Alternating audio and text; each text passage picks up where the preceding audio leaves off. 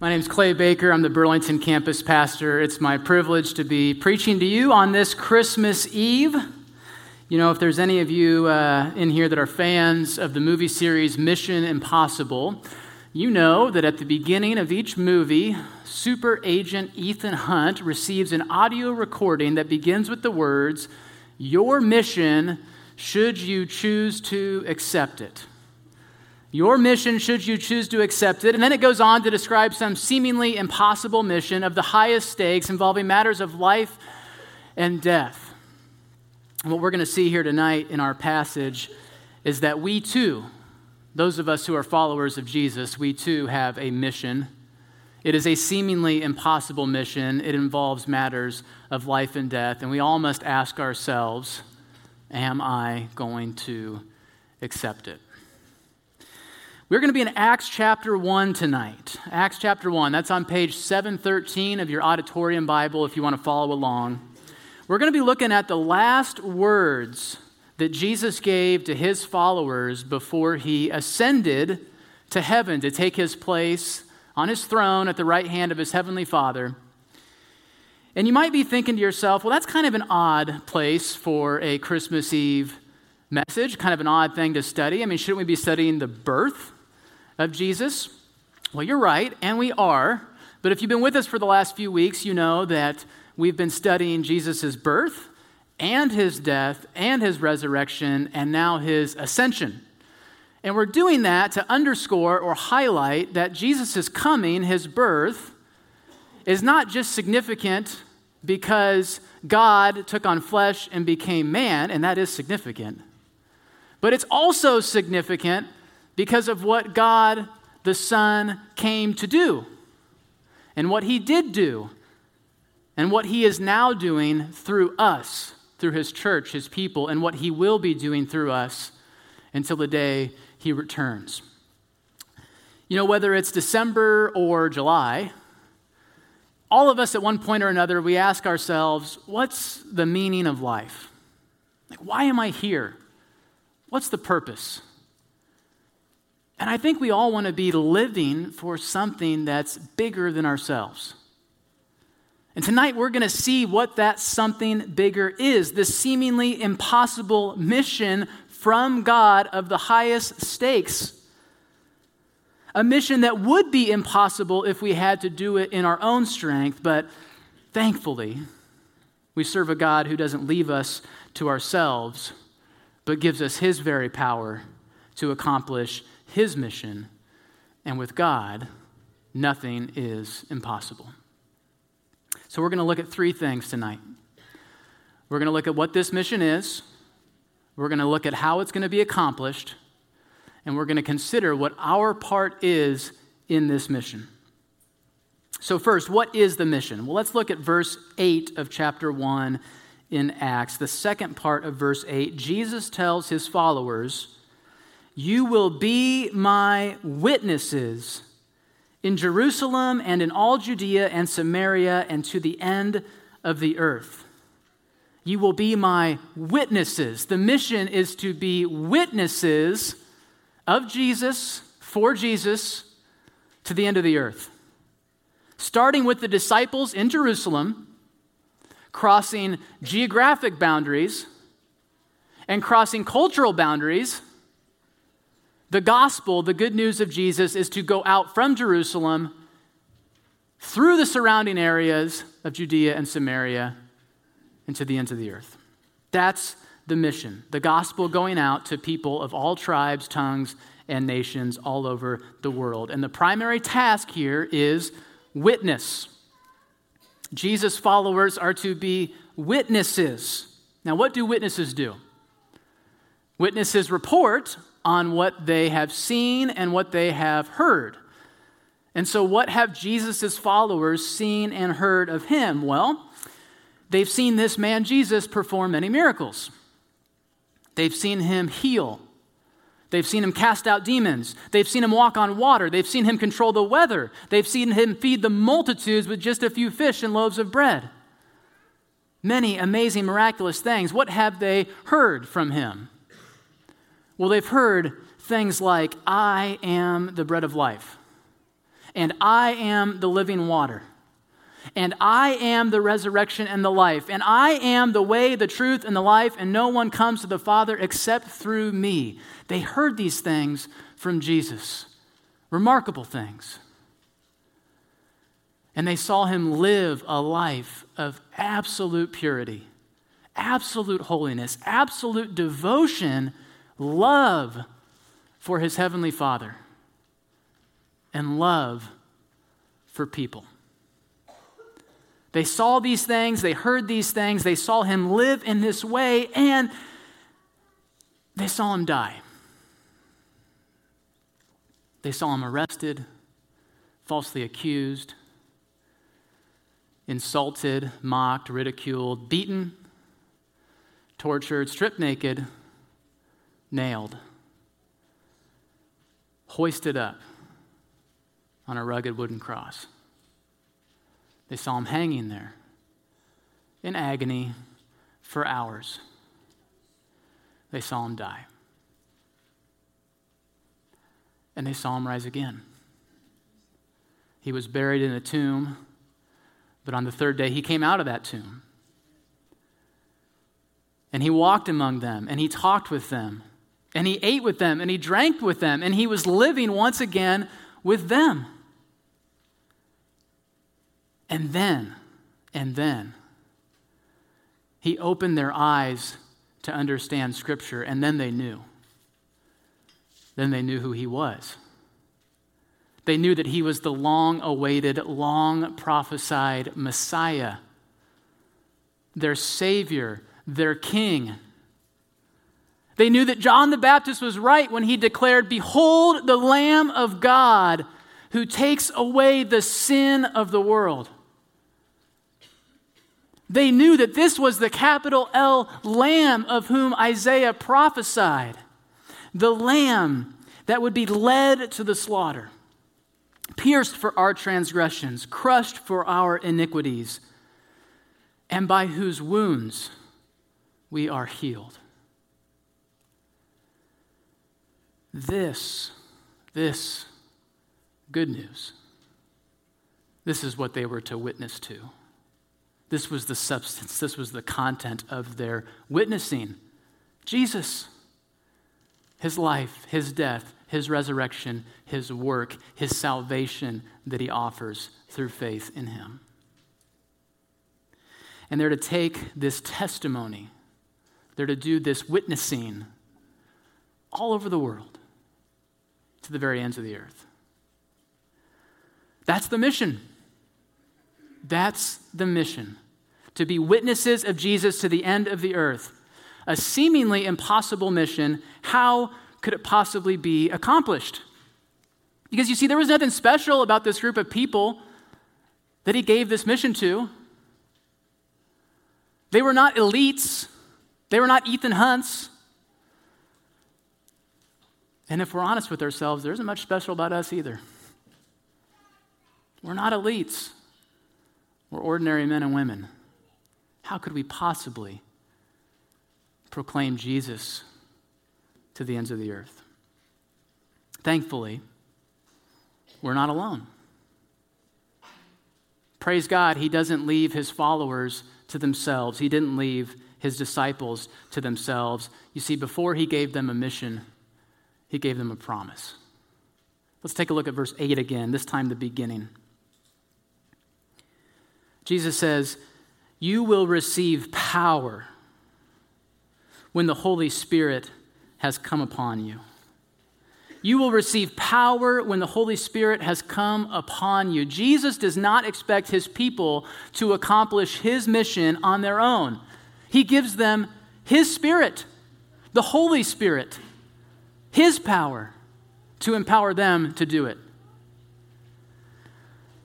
One of the distinctives of Christianity is that we believe in one God, but we believe this one God exists in three eternal persons God the Father, God the Son, that's Jesus, and God the Holy Spirit, and that each person is fully God. Here in this scene in Acts chapter 1, we have a picture of God the Son about to ascend to be at the right hand of God the Father. And he's telling his disciples he's going to send down God the Holy Spirit to empower them, to be with them. Think of the magnitude of this for a moment. God Himself in people. Emmanuel, God with us, God in us.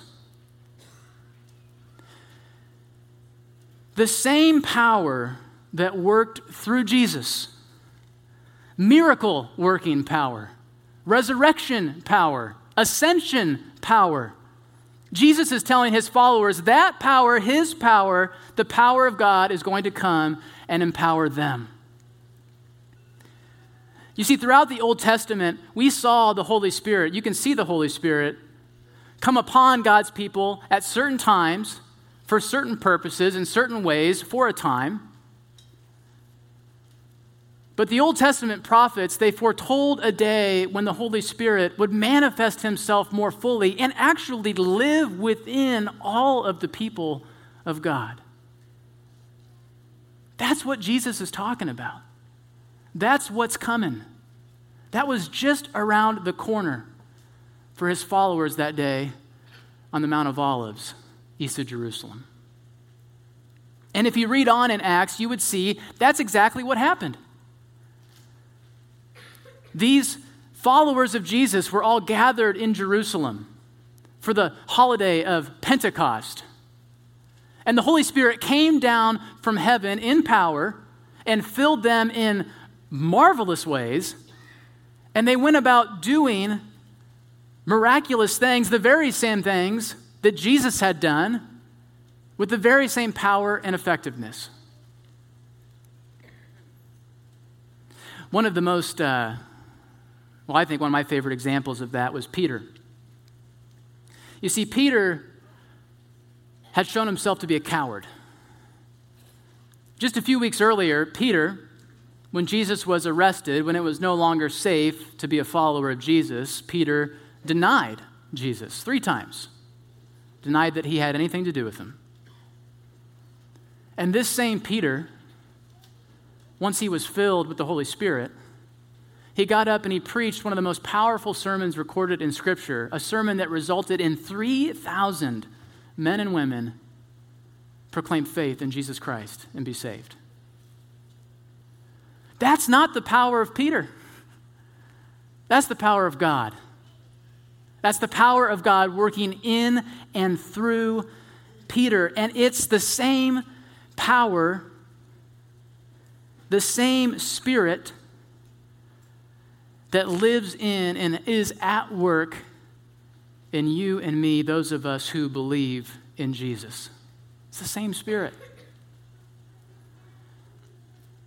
The same Spirit that empowered Jesus and the apostles is living in us who believe, and He empowers us to carry out God's mission of being witnesses for Jesus to the end of the earth. So that's how the mission is accomplished. Not in our power, we're ordinary folks, but in the very power of God working in and through us. So, what's our part in this mission? What are we to do? Because you might be thinking right now, I'm no Peter. I'm not a preacher. I'm not a healer. I'm not a uh, miracle worker. How is the Spirit of God working in me? How is He empowering me? What am I supposed to do?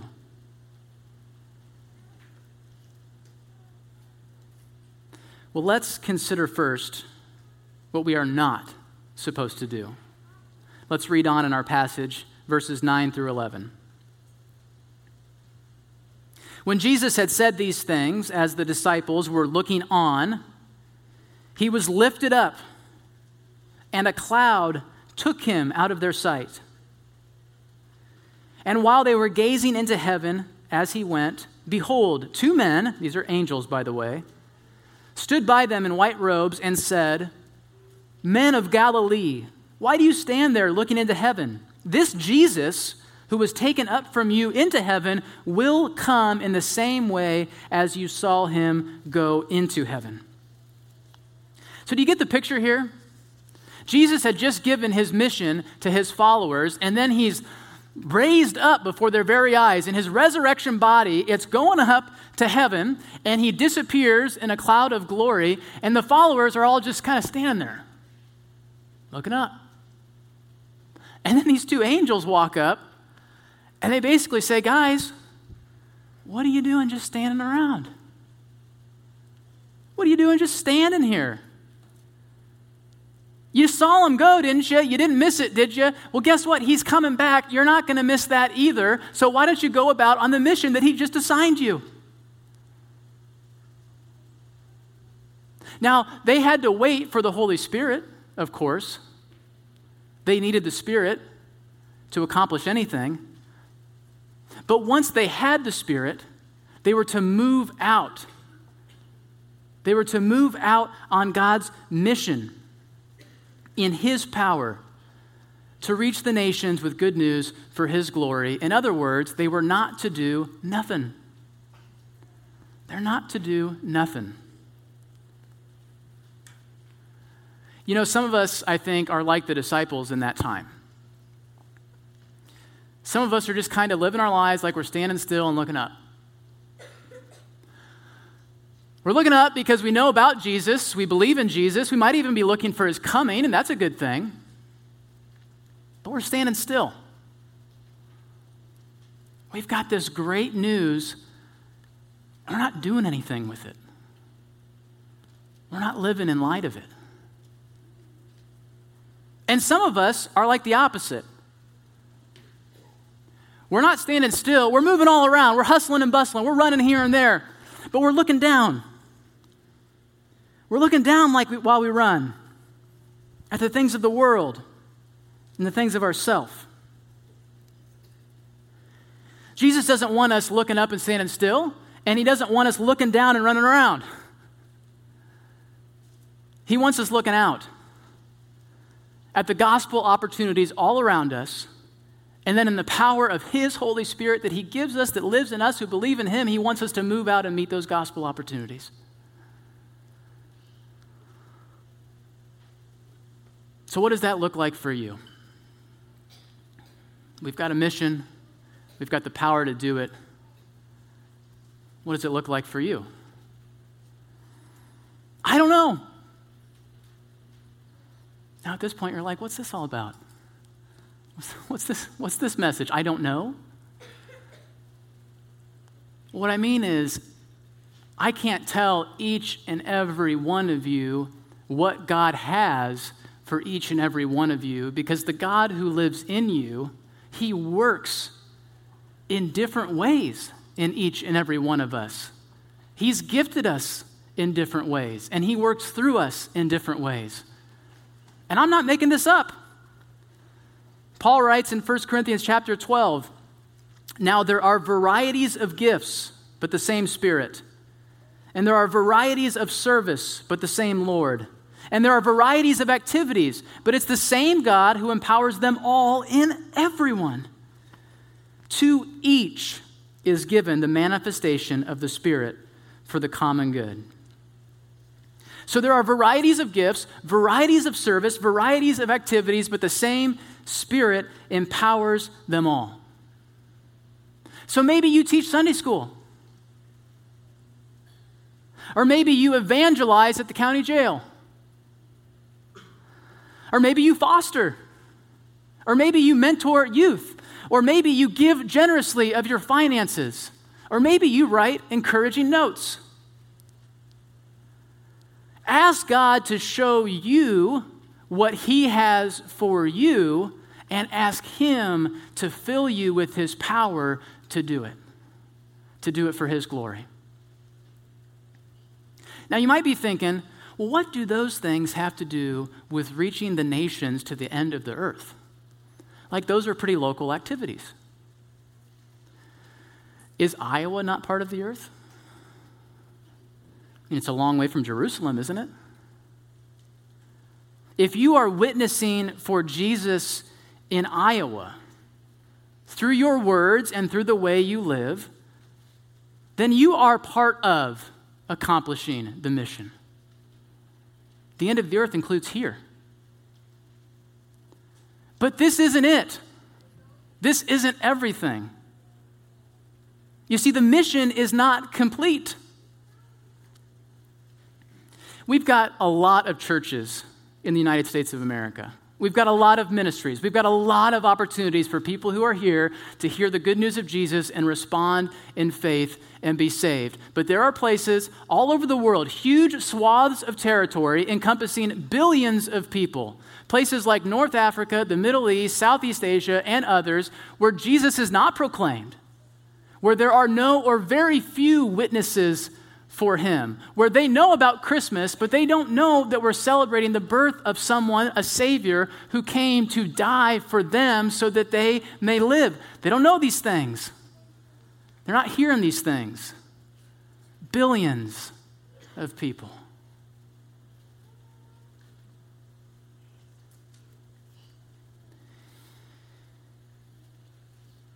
The Apostle Paul wrote in Romans chapter 10 that people cannot call on Jesus if they don't believe in him. And they can't believe in him if they've never heard of him. And they can't hear of him unless somebody tells them. And no one's going to tell them unless they are sent. And then he writes, How beautiful are the feet of those who preach the good news. How beautiful are the feet, the feet that go, the feet that go and witness for Jesus to the end of the earth. Some of us are called to go. At Harmony, we've got a field staff team of missionaries. We've got over a dozen of them and they've been called and they've answered that call and they've gone from southeast Iowa to these places where Jesus is not known. And the harvest is ripe, the field is ripe. And Jesus tells us to pray for more workers, laborers, to go out into that harvest field. And so, Lord willing, we will see more and more people from here, from Harmony, from southeast Iowa, go and witness for Jesus over there. But even if you're not called to go, you're still called to be part of the mission here. Your work in Iowa, it matters. You see, if someone is going to go from here, they need to first be evangelized here. They need to place their faith in Jesus here. And they need to be taught in Sunday school here. And they need to come to church here. And they need to worship with us here. They need to grow up in the Lord here. And they need to be sent with our financial resources that we have here in abundance. And they need to be sustained by our prayers here. You see, even if you are here in Iowa, and the people of Iowa are absolutely included in God's mission, we must remember that the mission includes all people, everywhere. And we're all called to do our part in the power of the Spirit to see that Jesus is known and worshiped everywhere. That's our mission, should we choose to accept it. To be witnesses of Jesus here and over there, to speak of him and to live for him. And it seems impossible, but it's not impossible. Because the very power of God lives in us who believe and enables us and inspires us and empowers us to accomplish His mission. So, in whatever way the Spirit leads you and empowers you, you are to live on mission for Jesus with your words and with your actions here and over there. We're to look for the gospel opportunities that are all around us, all around us. And in the power of the Spirit, we're to move out and meet those opportunities until we pass from this earth or the Lord calls us home. And to quote my favorite character from my favorite Christmas movie, that's what Christmas is all about, Charlie Brown. Let's pray.